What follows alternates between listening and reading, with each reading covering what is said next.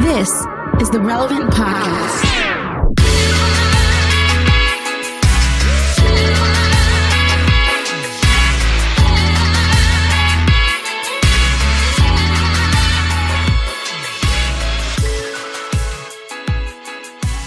It's Friday, August 28th, 2020, and it's the Relevant Podcast.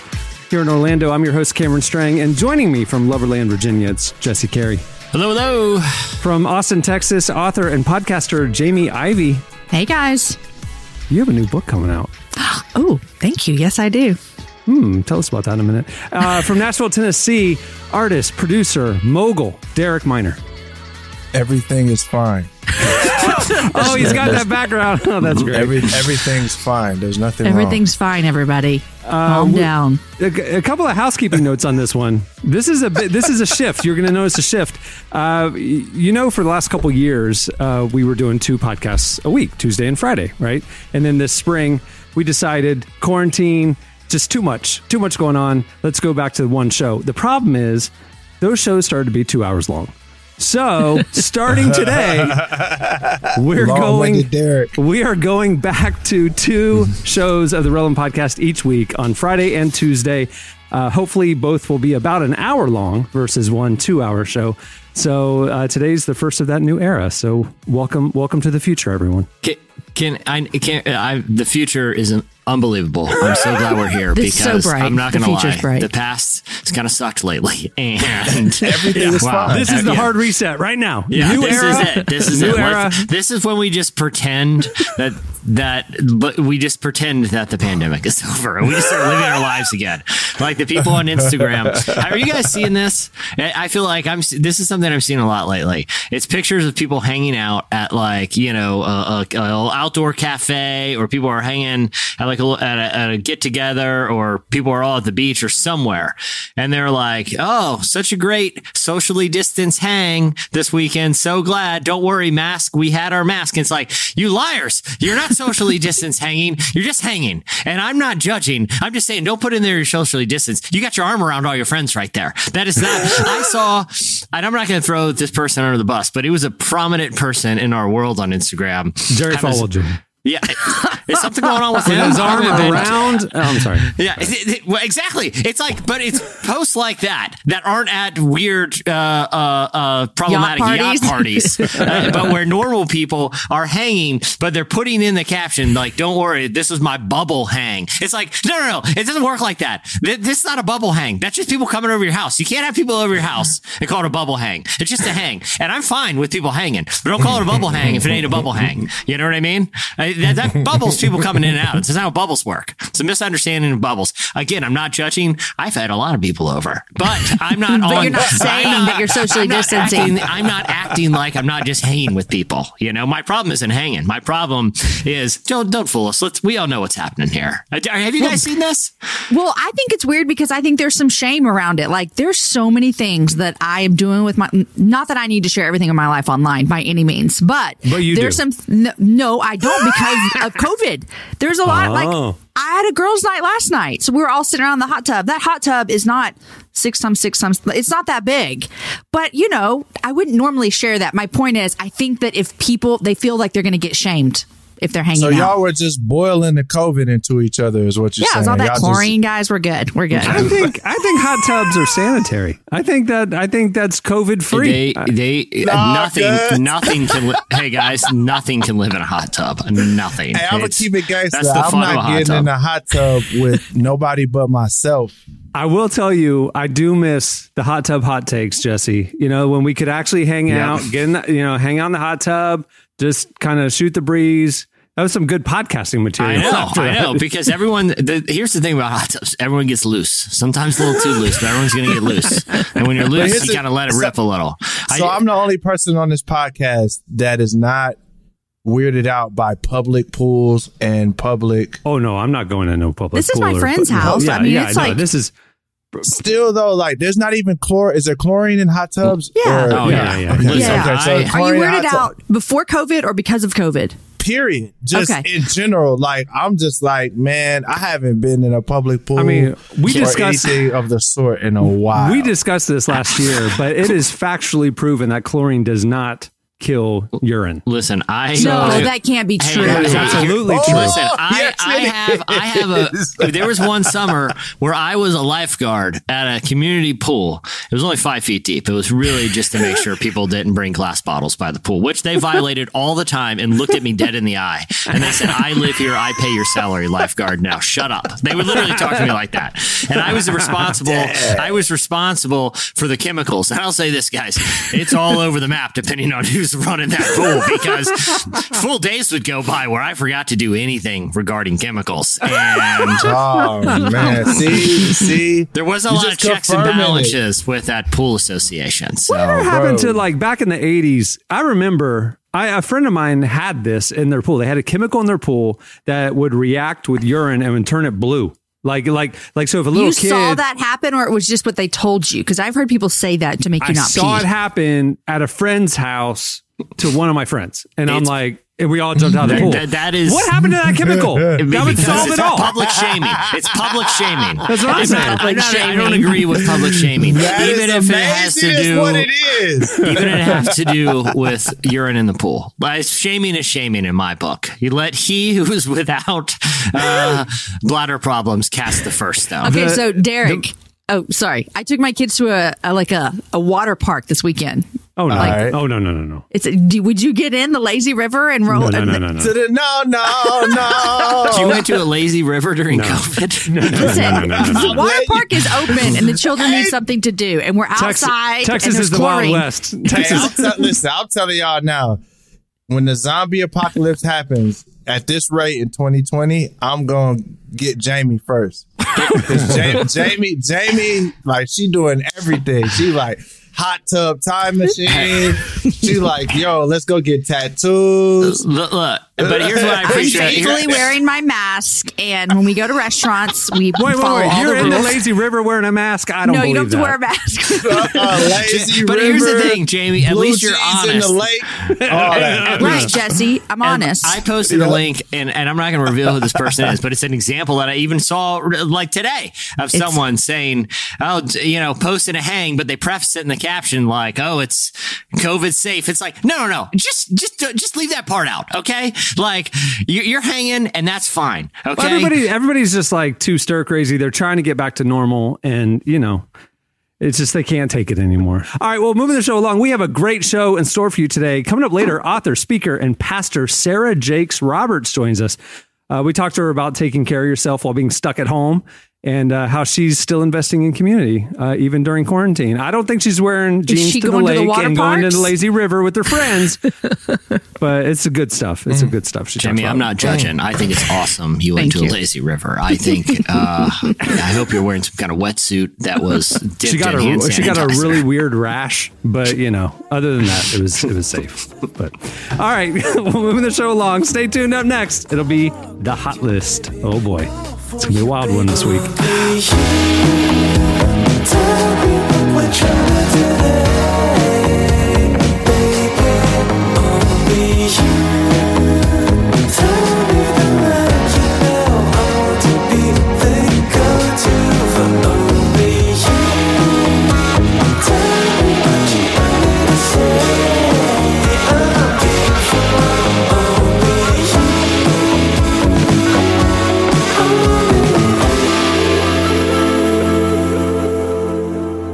You're listening to Kenalu. The song is Always Silver. Well, today's show is brought to you by Convoy of Hope. Uh, life has changed the last several months, you could say. Businesses have shut their doors, millions of people have lost their jobs, and no one really knows when life will return to normal unless you live in the Jamie Ivey household, in which we go to water parks if we feel like it. I respect but it, often, Jamie. in the midst of despair, hope flourishes. And while the situation may feel bleak, hope is being delivered across the nation. Convoy of Hope is doing everything it can to help people during this crisis. This is crazy. At the beginning of the COVID pandemic, their team embarked on a mission to provide 10 million meals to people in desperate need. But to date, they've delivered more than 100 million meals to those hardest hit by the pandemic. If you'd like to support their ongoing mission to deliver help to those who need it most, visit convoyofhope.org slash relevant. Whether it's a share on social media, a prayer, or a financial gift, they're grateful for any help you can send their way. Check it out. It's convoyofhope.org slash relevant. All right, it's time for our weekly look at what's happening at the intersection of faith and culture. It's time for It's the hot list. The hot list. It's sizzling.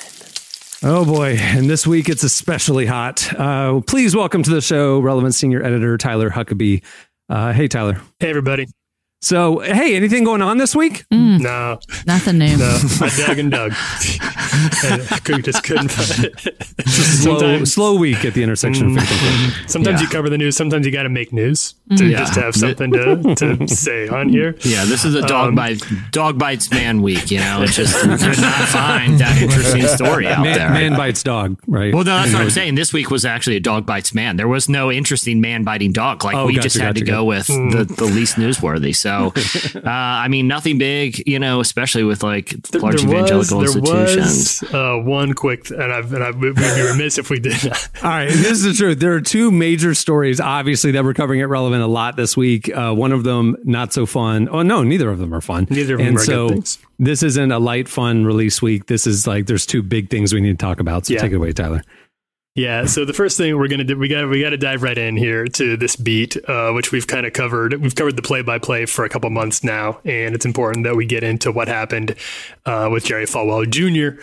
Uh, on the first part of this week, which is obviously a, a very uncomfortable story, not super easy to talk about, but it is a it, it's a I'd say a fittingly strange end to what's been a very strange career for this man as the president, the former president of Liberty University.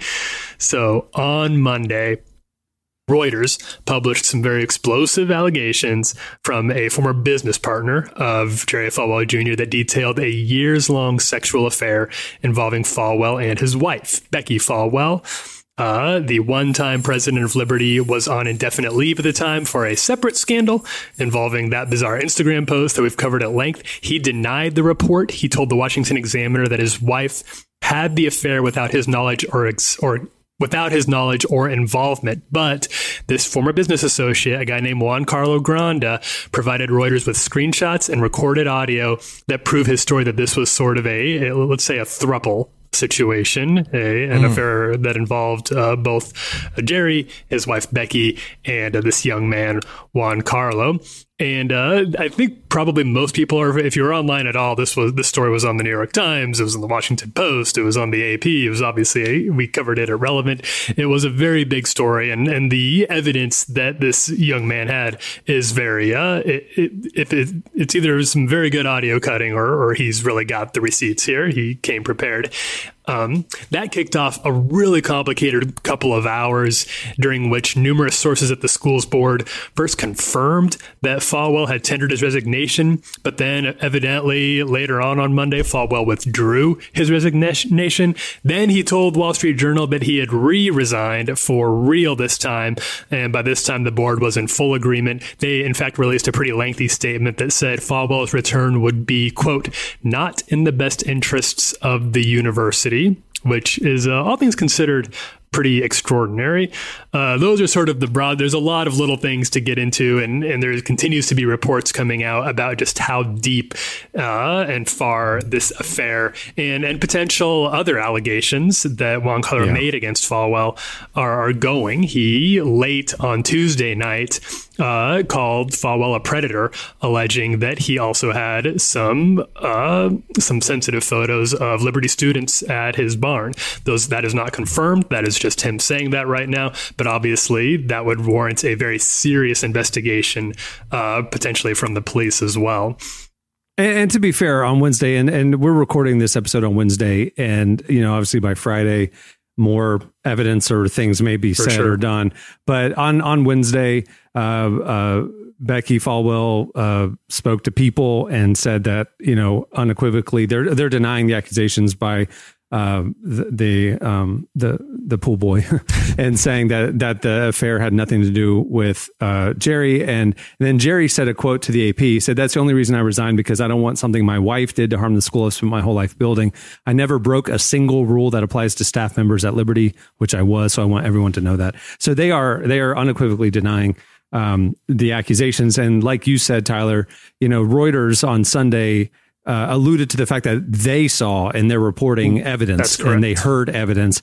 And some of that evidence has actually come out this week and we've heard it.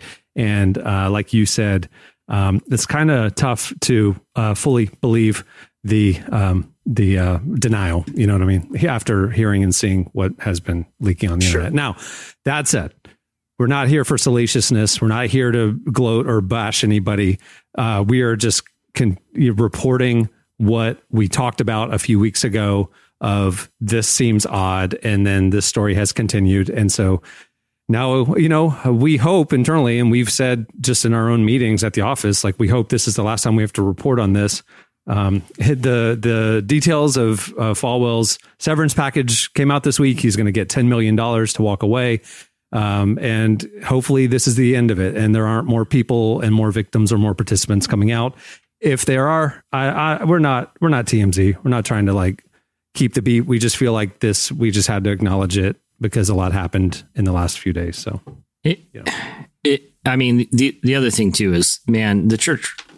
I say that you know the Big C Church. All Christians need to take accusations of people using positions of power to manipulate other people, particularly people of less power that in a lot of cases are younger and, and, don't have the money and resources or, or positions of authority or, you know, some of the credibility that some of these leaders have in order to defend themselves from predatory actions by people in power. It's it, that to me is, you know, it's it's sickening that it keeps happening. You know, like so, yeah, some of the circumstances and details are different, but a lot of times the the gist of these things are the same. That accountability structures fail, and people in positions of uh, you know, professional authority, but also spiritual authority can manipulate people into um, predatory sexual relationships, and that that is a big, big problem. And I mean, not just in the church. I mean, we, you, you've seen it kind of throughout the Me Too movement, but you, you know, the church is supposed to be a safe place, supposed to be sanctuary, and it, and, and it's, it's just ridiculous that this is, you know, one of the major legacies of modern evangelicalism is the propensity for its leaders to prey on its flock. I, I, I want to say one thing. There was there was a report when when the news broke on Monday this past week. Uh, there was a report on NPR that you know. I mean, I, I literally got in the car going down to the grocery store, and NPR was talking about this, and um, the reporter had interviewed the reporter who was reporting it. Uh, kind of covers the intersection of politics and evangelicalism. Uh, she was at the RNC, and she brought a context into it that I hadn't heard before. She had interviewed Falwell back in 2016. And one of the questions she asked him was, How do you, as an evangelical, conservative evangelical leader, uh, kind of marry your kind of unbridled support for Donald Trump uh, with your conservative moral convictions? And that this is a man who uh, has had multiple divorces and is, you know, very publicly and admittedly, you know, paid hush money to affairs and things like that. How do you stand next to him? The summary of what he said was this every Christian leader uh, lives like that. If you publicly have not been caught, or if you publicly have not had that told about you, it's just that you haven't been caught yet. But we're no. Whoa. What does that he mean? said. He said, but we're no different than Donald Trump, and so I think he was trying to make the point that we're all fallen, we're all broken individuals. True. But if you hear it in light of what we know now, he literally said, "We're all living a double life. We just have to hide it and haven't been caught yet." Where Donald Trump doesn't have to hide it. That's what he literally told NPR. And I'm like, it was shocking. My jaw was on the floor when I heard this on Monday. and this was like ah. from three years ago, four years ago. I mean, I, And- I okay, sorry. No, and I'm, I'm saying like that's the thing that blew my mind. Is that true? Is that how Christian leaders view themselves? That like I have built myself a kingdom. I'm untouchable. I'm going to live however I want, and they have no spiritual conviction anymore because that's not the not that's okay. not my reality. You No. know what I mean? I don't know that. That's No. crazy. Why would he say something like that? Yeah, I mean, I think there is this like all of us are bro- we're sinners, right? Like that we live in a fallen world. We're all going to make bad choices. And I've seen a handful of people recently say like, "Hey, before you bash on somebody who's fallen publicly, just remember we're all like one step away." Right. And while I actually do agree like that, like we're all capable of the worst thing, I really do believe that. But there's more at play here than, oh, this man made a poor choice and had an affair. There is mm-hmm. like layers upon layers upon layers of no accountability, power, preying on people who have less power than you. That stuff going on for that amount of time is not where we step back and be like, well, we're all sinners, you know, this just happens. No, this is not just happen. Yeah. Yeah, it wasn't like somebody walked in and caught him having a porn addiction and now he's publicly shamed. Right. It's like this was like years and years of cover up and We're double life. a lot. Yes. Du- the double life thing uh, uh, is the thing that actually bothers me the most. It's just like, and again, we have grace. Christ forgave us, 100%. and we have to extend that forgiveness. But it's like the lack of remorse, the lack of repentance, the defensiveness, and the lack of accountability is like, well, I guess there is accountability because he was let go, but I just, I, I just can't wrap my head around it. You But know what I that's mean? for me. It's not even those. Those things are important, but to me, that's secondary to the level of uh judgment that comes from a lot of leaders in this way. Like so, you know, you the same guys that say if you don't vote for Donald Trump, you're going to hell. At the same time, how can you say that my vote will send me to hell, but at the same time, I can live a double life where my wife and I are having this kind of relationship with this pool boy, and then that's okay? Like, how? Yeah. I don't, I don't, I don't understand how a vote, like John MacArthur literally said, if you vote for a Democrat, you're going to hell. How? But what? But now, when it comes to, you know, crazy sexual exploits, that it's like, oh, we got to remember our grace, people. Like, here's the thing: I'm not advocating for let's not remember our grace. Right. Like, I'm saying let's live in that right as opposed to i get to i get to point my finger at people for things i don't agree with but then when it comes to me now i got to start quoting all the Yeah. scriptures about turn the other cheek and grace that's hypocritical I think Yeah. it's Like- the hypocrisy thing that bother, bothers me the most. I have this it is. strong like justice side to me that like like you know there's right and there's wrong. You know what I mean? And we all fall short. for mm-hmm. You know, we all fall short, but every day sometimes. You know, but like, but the reality is, is the the hypocrisy of selective enforcement of like moral authority or spiritual authority. Like, I just like. I just can't wrap my head around what you're talking about, Derek. Like that's the thing that Yeah. I can't rectify is the mindset when you lay your head on your pillow at night, the double life hypocrisy thing where you're standing on stage saying one thing and living another. Mm-hmm. And then when you're exposed, it's not like I was living a double life and I was trapped and I didn't know how to get out of it. And now I feel like, you know, thankful, you know, like it's almost like the truth sets you free.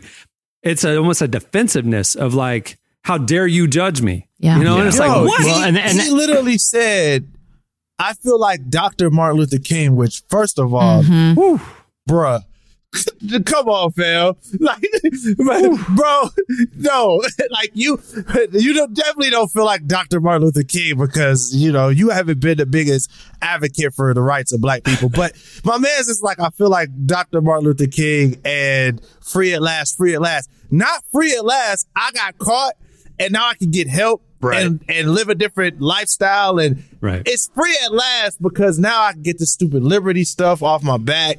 And and now I don't have to. It's like, yo, bro. Like, Yeah. in my mind, I, I'm It's like he said, he said, I don't have to shocked. pretend anymore. Like I'm free. I'm going to go into business. Bye. I mean, he literally was just like unremorseful. And we are we we irrelevant. And I've I've said this before, but and uh, but it comes up whenever we talk about this. So I want to do I want to stress it again. We the relevant podcast is a pro forgiveness podcast. We believe in grace, sure. and Yeah. forgiveness is freely offered from God. And if Jerry Falwell Jr. were to seek forgiveness f- against the victims of these alleged things that have these of these allegations, if he were to seek forgiveness, I would imagine that's a conversation many of them would be willing to entertain as his uh, brothers and sisters in Christ. But he's not doing that. Right. He is Well, he is not that is not a that is not a process that he wants from people right now. So I absolutely I believe in grace and absolutely I don't believe that people's mistakes should ruin their lives forever and should be the thing that defines them. That that's not a that's not a thing that I believe, and it's certainly not a Christian attitude. But Right. you do have to seek uh, redemption. You do have to go out of your. You have to be intentional about seeking that. He's not doing that. on It's a, the on a- hypocrisy. It's- on a that's what much it is. much much minor level nine months ago i went through a public you know exposure of something where I, my my own character was off i was a toxic leader and i was uh, insensitive. And it's like i had two ways to respond to that. You know what i mean? I could i could be defensive or whatever or i could just say you know what? Humbly i want to be better right? And we went through a long process a long process of accountability and counseling and and just going through it man. And like this is like a sliver. I mean i'm just like a sliver of what he's his position and whatever. And it's just like i can't imagine responding the way the, that i've seen from some of these christian leaders where it's just like y'all you got to forgive me. I'm going to live however i feel like or or y'all are wrong. You know it's Yeah. like no like hold it we got to hold ourselves to a higher standard here. You know like Yeah. we all have blind spots. And when our blind spots spots are exposed whether publicly or privately it's like we need to choose humility and teachability in those moments. And, and mm-hmm. it's like please model that. Please Yeah. model the gospel. Please christian leaders model what we're advocating for here. You know, you're going to make mistakes, but then respond right, you know? And it's like, that's the thing that bothers me so much is this hypocrisy and defensive, defensiveness and denial. And like, dude, we have the receipts. They're on, they're out there. Like, just own it and be broken. And I, you know what? Your board would have probably restored you if you had gone through the process. And he's just like, nah, I'm going to go make a lot of money in business. But then, do it. but Peace. then that answers the question, right? That everyone has been asking, which is how could an evangelical leader like support Trump in this way? It's because they're of like mind and hmm. like spirit. You see what I'm saying? Like that, it answers the question because the response is the same type of response. It it answers the question. It's they are of like mind and like spirit. So that's my that's my thing is is I guess with uh, and we're, we'll go around a circle in this, but it's the hypocrisy.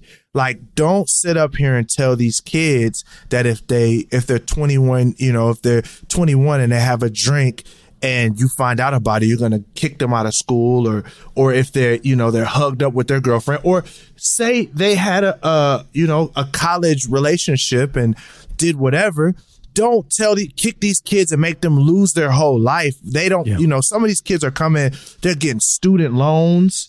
Their, their only mm-hmm. hope is their scholarship or whatever as far as education is concerned. And you'll kick these kids off the campus. Now you, you're like, whatever, you know, I'm a millionaire. I'm gonna get 10 million for leaving. What did the kids that got kicked off of campus for drinking, what did they get for Yeah. leaving?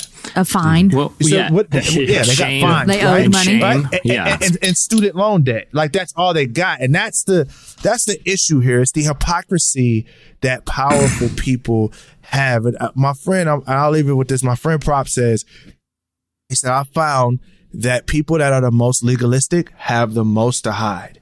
And I tend to agree Hey man, with that. the I most, tend the to most, agree with that. Hey, history is showing the most Yep. homophobic faith leaders kind of comes out later that maybe Yeah. they were struggling with homosexuality. Yep. And the people who are the mo- yeah, absolutely, man. The most legalistic are usually that's tough. That's a tough reality when you look at kind of like the the Christian space in America. You know, like the the most vocal, angry Christian leaders. You know, kind of knowing what we know, it's just it makes you skeptical. The, the, you know? the one it's other what point. Christ says. Who's the person that? Oh, I'm sorry. I'm sorry, Jesse. No, you're I good, man. Say, uh, it's the last part. I'm sorry, but it's what Christ says. He says, "Who?" He, he says there's two people. One was uh, forgiven, let's just say ten dollars, and the other one was forgiven ten million dollars. Who's gonna be the most grace graceful? Who's gonna be the one that's the that's the most uh, that's the most thankful? And it's the person that was forgiven of much. Mm-hmm. And I think that a lot of times we forget how much we've been forgiven. I'm sorry, Jesse. No, I didn't mean no. to cut you off. No, I, I, I think everything you guys said is awesome. I think the one other element that a lot of Christians have to, the, the conversation that needs to happen too is, I I got into it. I got into a pretty heated conversation recently. You know, I've seen, uh, you you know, eh, firsthand in situations in my own life, what the toll that, you know, leaders who sexually prey on people who have less power than them, you know, the kind of devastation that can wreak. And, you know, eh, someone, you know, I was kind of talking about some frustrations that I see within the church in that realm. And someone said, Hey, you got to be careful not to judge. And it's like, judging is is based on assumptions, right? Mm. I get it. We're not we're not supposed to judge. We're not supposed to assume things about people, but I am supposed to use discernment, right? We're supposed mm-hmm. to be, you know, what gentle as lambs, but wise as serpents. Like mm-hmm. we're out here acting, turning a blind eye to stuff because we don't want to judge. It's not a judgment at this point. It, there, there, there is evidence of wrongdoing, and we're using discernment to understand what the consequences should be.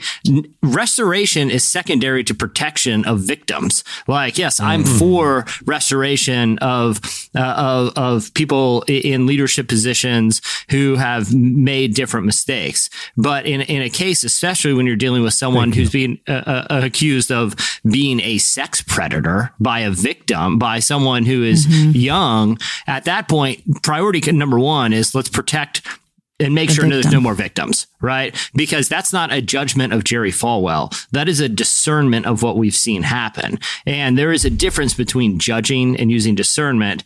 And I, I think that's an important distinction that a lot of Christians need to understand, but also, uh, you know, figure out what that means in their own lives when, when they're dealing with situations where, uh, you know, there are people, it's not even just people in leadership, it's people that are in, you know, who are victimizing others, D- discern how to protect and then, you know, kind of what the consequences are. That's not judgment. That's not me right. v- violating Jesus telling me, because I'm not making an assumption here. I'm observing what's happened, yeah, you know? Yeah. yeah. I know we have to move on. Last thing, has President Trump mentioned anything about this.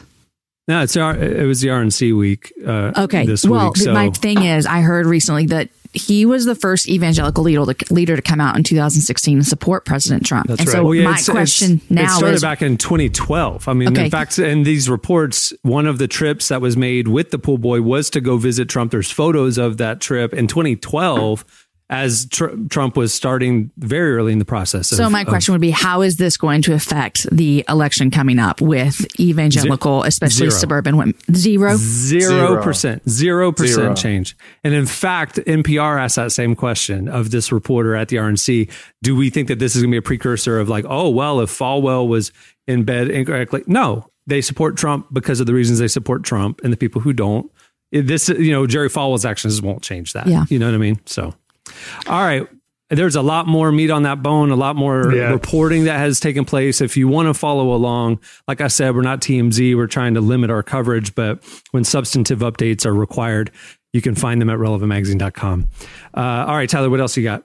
Yeah, the other thing I do want to talk about, and it's important to know that this is happening. We, we are recording this on Wednesday, so this is another fast moving situation, but do want to take a moment to talk about the horrible situation in Kenosha, Wisconsin right now uh, with this young man, Jacob Blake, who was filmed being shot in the back seven times by police officers as he was attempting to get into, looked like he was attempting to get into his vehicle where, according to his attorney, his three young sons were sitting waiting for him. Uh, ben Crump, the attorney representing him, said that uh, Mr. Blake had shown up at the scene of uh, of a, some sort of fight between uh, two women. That he had attempted to break up that fight. Police showed up for some reason that's not entirely clear yet. Uh, and then there was a brief confrontation, and then they shot him in the back uh, for reasons that are just absolutely unclear. Isn't quite the right word here. They, Seven they shot times. this man. They shot this man in the back seven Hey, times. you want to know why people justify it? Go read the comments under our post at, Yeah, at no. Relevant's Instagram. It's horrible. It's horrible. The justification people are taking that like, oh, he's guilty, so therefore he gets to get shot seven times in the back. I mean, come on. Yeah, this is not a. At this point, uh, his condition, he he survived, which is uh, getting shot seven times is a, is a miracle in and of itself. Uh, at this point, he is paralyzed from the waist down, according to his family. Uh, they are saying it will be a miracle if he ever walks again. This has uh, resulted in another round of protests in Kenosha uh, on Tuesday night. Uh, two people were actually killed in these protests, and a third was seriously wounded. Not totally clear exactly how that happened yet, but it may have something to do with some uh, sort of citizen, some some potentially white nationalist connected citizen vigilantes who have showed up to try to to in their words, protect private property, but obviously also in an attempt to show the protesters uh, who they think is boss in Kenosha, Wisconsin. Um, those are the facts of the story as we understand them right now. Uh, it, this conversation is just so hard to have again, uh, but we don't, but we don't see change. So it keeps happening. And, and, and obviously the response, because we haven't seen change and because the, people are so sick and fed up, like the response, the protests have been more, I would say, elevated than previous pro- protests. And it's just, and, and one of the, the most defining uh, kind of metaphors for this that I saw was when protesters burned to the ground the Kenosha Corrections compound. Okay, burned mm. it to the ground. There was one wall left standing, and somebody spray painted on there. Will you listen to us now? Mm. Black Lives Matter. And it's like, and, and that's the thing about protest is like, it, it, it's like when when systemic change won't happen when people when when the power structure won't listen it's like the voice of the people gets louder and louder and louder. And it's like will you listen now? You know that's the thing that's going on in kenosha this week that i think is different than two months ago. The um, most terrifying ahead, oh i'm sorry. Uh, the most terrifying thing about this to me is the aftermath of the like during the protest the uh, his name is so i'm reading Kyle Rittenhouse of Antioch, Illinois. He's not from Wisconsin. He's from Antioch, Illinois. Uh, is the guy who who shot the people, and they just uh oh they arrested him uh, as of this recording, and he'll be charged with first degree intentional homicide. So, but that's I mean, that's what's more terrifying than the actual act, because I mean, just being black, like this, this, it, it's clear, like, this is just gonna be what it is. Unfortunately, unless, you know, something else changes. But then now it's not just the escalations of police shootings, but now the escalations of what's happening afterwards. You got yeah. guys coming from out of town with AR 15s yeah. and shooting people and, and shooting just, the protesters. I mean, it's unbelievable. protesters. It's crazy. It's, it, it's, almost like this is inciting a, a civil war again, where people who hate African Americans are coming to confront the African Americans who are crying for justice. it's just like, and, and, and that confrontation is turning violent. And it's like, it seems like the stakes are getting higher and higher as time passes. And it's like, just pray, praying uh, right and now. Quite, and quite honestly, how I feel, and then I, uh, I'm sorry, Jamie, I'll, I'll let you uh, hop in, but how I feel is it's hard because in most of these videos, like I think the kid, the kids that got shot was were white kids, so it almost feels as if you know the message of Black Lives Mattering is starting to get kind of taken to the back burner, and there's all these different factions, not necessarily the message being put to the back burner, but it's just so co- convoluted now because you got the far left versus the far right that doesn't really have much to do with black people and police.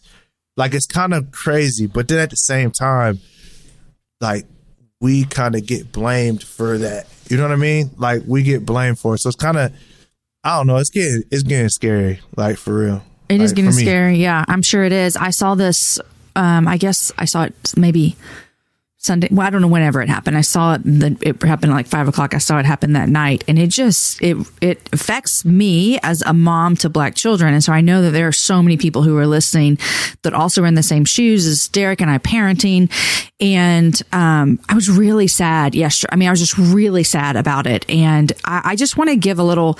I don't want to call this a soapbox, but I just want to give all of you listeners a little, just like here's a friendly your friend Jamie helping you out a little bit. That when someone puts on their social media, I'm really sad about this today.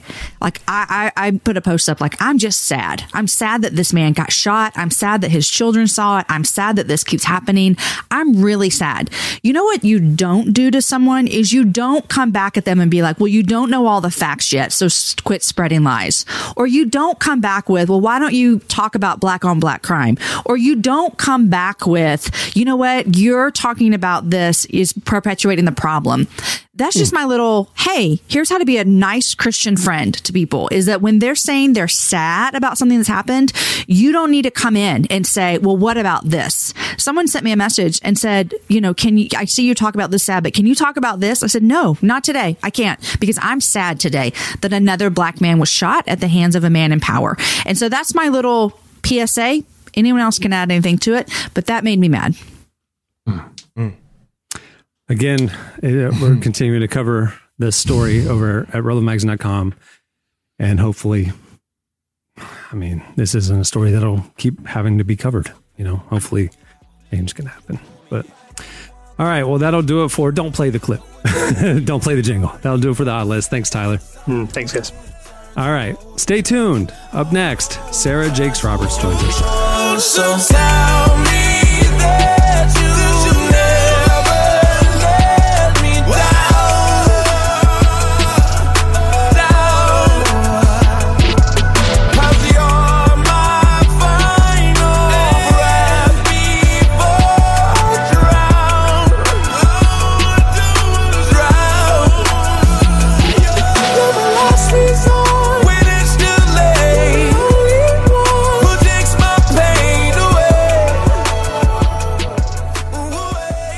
You're listening to Lecrae featuring John Legend. The song is Drown. Well, today's show is also brought to you by BetterHelp. Is something preventing you from true happiness or achieving your goals or keeping you from experiencing peace? With the heaviness of all that's happening in our world, it can be difficult to find purpose and joy, and that's why there's BetterHelp. BetterHelp will assess your needs and match you with your own licensed professional therapist. You can connect in a safe and private online environment. You can start communicating in under 24 hours and you'll get timely and thoughtful responses. Plus, you can schedule weekly video or phone sessions. To top it all off, it's more affordable than traditional offline counseling and financial aid is available. In fact, so many people have been using BetterHelp that they are recruiting additional counselors in all 50 states. So check that out if you're in that industry. I want you to start living a happier life today. As a relevant podcast listener, you'll get 10% off your first month by visiting betterhelp.com slash relevant. Join over 1 million people taking charge of their mental health. Again, that's betterhelp, H-E-L-P dot com slash relevant. Well, Sarah Jakes Roberts is an author, speaker, uh, founder of Women Evolve, and co-pastor of the Potter's House LA with her husband. While she's the daughter of a living legacy, TD Jakes, Sarah is leading a legacy of her own. Our very own Tyler Huckabee sat down with her this week to talk about her future, taking care of yourself spiritually and emotionally in quarantine, and how she's still investing in community during the pandemic. Here's part of our conversation with Sarah Jakes Roberts.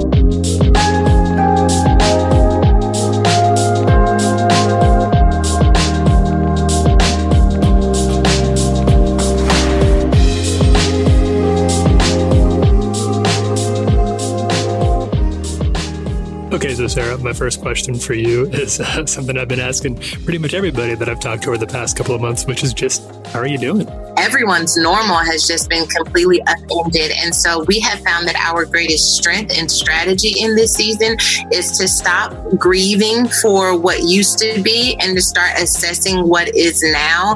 And literally, that means each present moment. And so we wake up each day and we're like, you know, give us this day our daily bread, give us what we need for today, the grace we need, the patience we need, the peace that we need for today. And then we wake up the next day and do that again. It sounds like you're doing a pretty good job of uh, of finding things to be grateful for in the midst of all of this. Is that kind of hard to do? I have found that gratitude isn't necessarily in a moment that is as big as what we're facing, but rather the collective small things that lead us to that moment. So little things like being able to, I mean, not little things, but things that we maybe take for granted, like waking up in the morning to have a roof over our head. There are still many things that are functioning in our life, and the culmination of all of those things generally outweigh that enormous issue that is still there, still powerful, but it's also um, counteracted by what is working well. I'm glad that you and your family have been able to work through this as well as you have, but obviously, a lot of people aren't doing very well right now. And I'm wondering what message you have for people who uh, when they're honest with themselves, maybe honest with their friends and family, uh, they, they could admit they're not doing well with this. They're really struggling right now. What's your advice? I want you to take it very seriously. I don't want you to wait and wait for the moment to pass, but to really see yourself as valuable enough to enact what is necessary. There's lots of therapy that you can do online now. Therapists have transitioned their practices to being able to do it online so that you have connection and support there.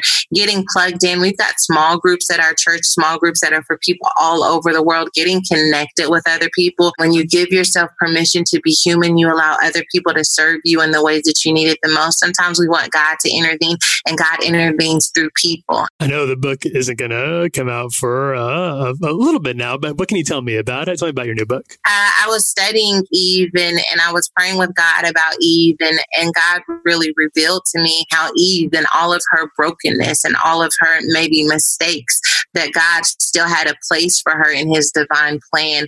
And so when we throw away Eve, we throw away the promise of Jesus. For me, it's about reconciling the cost of womanhood and recognizing that when it's all reconciled, that that finished product is God's grace and anointing when we surrender our lives over to him. So it's really like a step by step manual of meeting any woman where she is, but also challenging and pushing her to move into that next dimension of who God always knew she could be, even when she maybe had an Eve moment. I know your upcoming book is uh, is, uh, full of great advice for women. I'm sure, I, I and I'm uh, glad that you're writing that. But I'm curious, and this is something I love to ask the women that I get to talk to. Do you have any advice for men in the church? What's something that you wish the men in your life understood a little bit better? I do. I one of the things that I have seen over and over again is a lot of time I've seen, you know, men in leadership positions kind of talk to women about like how they're supposed to act and how they're supposed to be showing up. And I think it has created so much pressure on women to act and perform a certain way. But I feel like we see less accountability when it comes to men talking to men about how they're supposed to show up. And what I'm afraid of happening is that we're going to have women who commit to growing and evolving and challenging themselves and making hard decisions to produce greater glory. But we're going to have men who have never had to have that challenge and then become better in the process. And we're, um, my fear is that we're going to continue to raise up women, but that we're going to leave men to stay the same. And so I think for men in leadership to balance those messages that we often direct to women with having conversations that really challenge men as well so that we can continue to be equally yoked hopefully someday all this is going to be over and we're going to move on to a new era as a world, as a country, and as a church. What do you hope is next for the church after this? What do you hope the church looks like in the next era following the season we're in right now?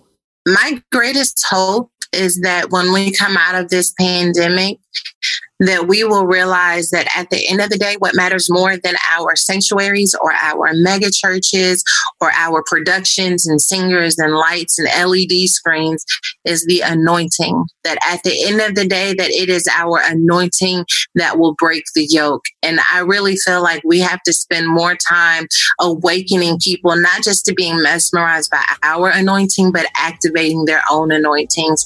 I think that what we were able to do in response to the pandemic is to really teach each and every person how powerful the role they play is in stopping the spread of the virus. And I think that same thing can be related to us as kingdom kids, right? The responsibility that each of us have in taking up space for the kingdom so that we can continue to, to spread the good news of Jesus and to stop the spread of racism and darkness and oppression and hatred. And I feel like when we empower other people to do that, that it is our anointing that is being spread.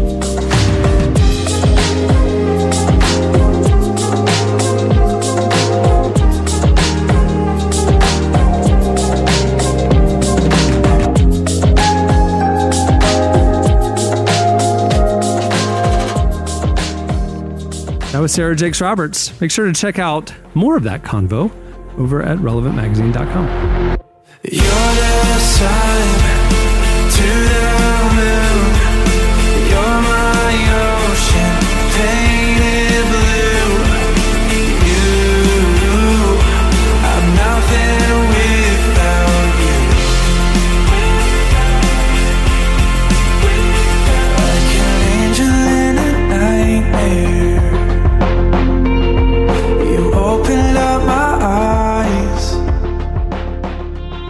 You're listening to Laney.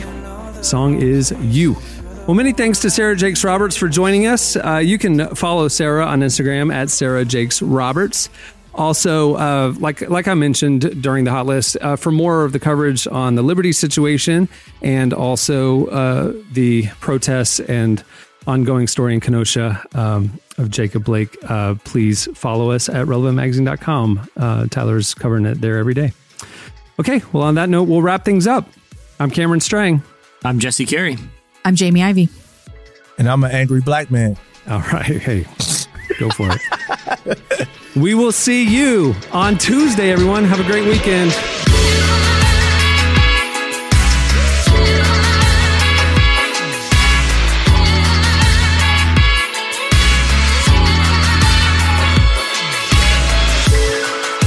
Thanks for listening to the Relevant Podcast. Check out our features, interviews, and news updates every day at relevantmagazine.com. And make sure to follow Relevant on Twitter, Facebook, and Instagram for the latest. For more great podcasts, check out our Relevant Podcast Network, featuring shows like Relevant Daily, Signs of Life, Unedited, and many more launching throughout the year.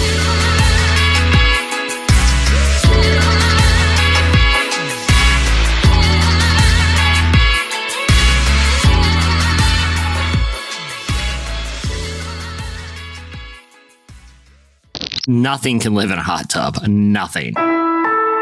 Relevant Podcast Network. Everybody in your crew identifies as either Big Mac Burger, McNuggets, or McCrispy Sandwich. But you're the filet fish Sandwich all day. That crispy fish, that savory tartar sauce, that melty cheese, that pillowy bun. Yeah, you get it. Every time. And if you love the filet of fish, right now you can catch two of the classics you love for just $6. Limited time only. Price and participation may vary. Cannot be combined with any other offer. Single item at regular price. Ba-da-ba-ba-ba.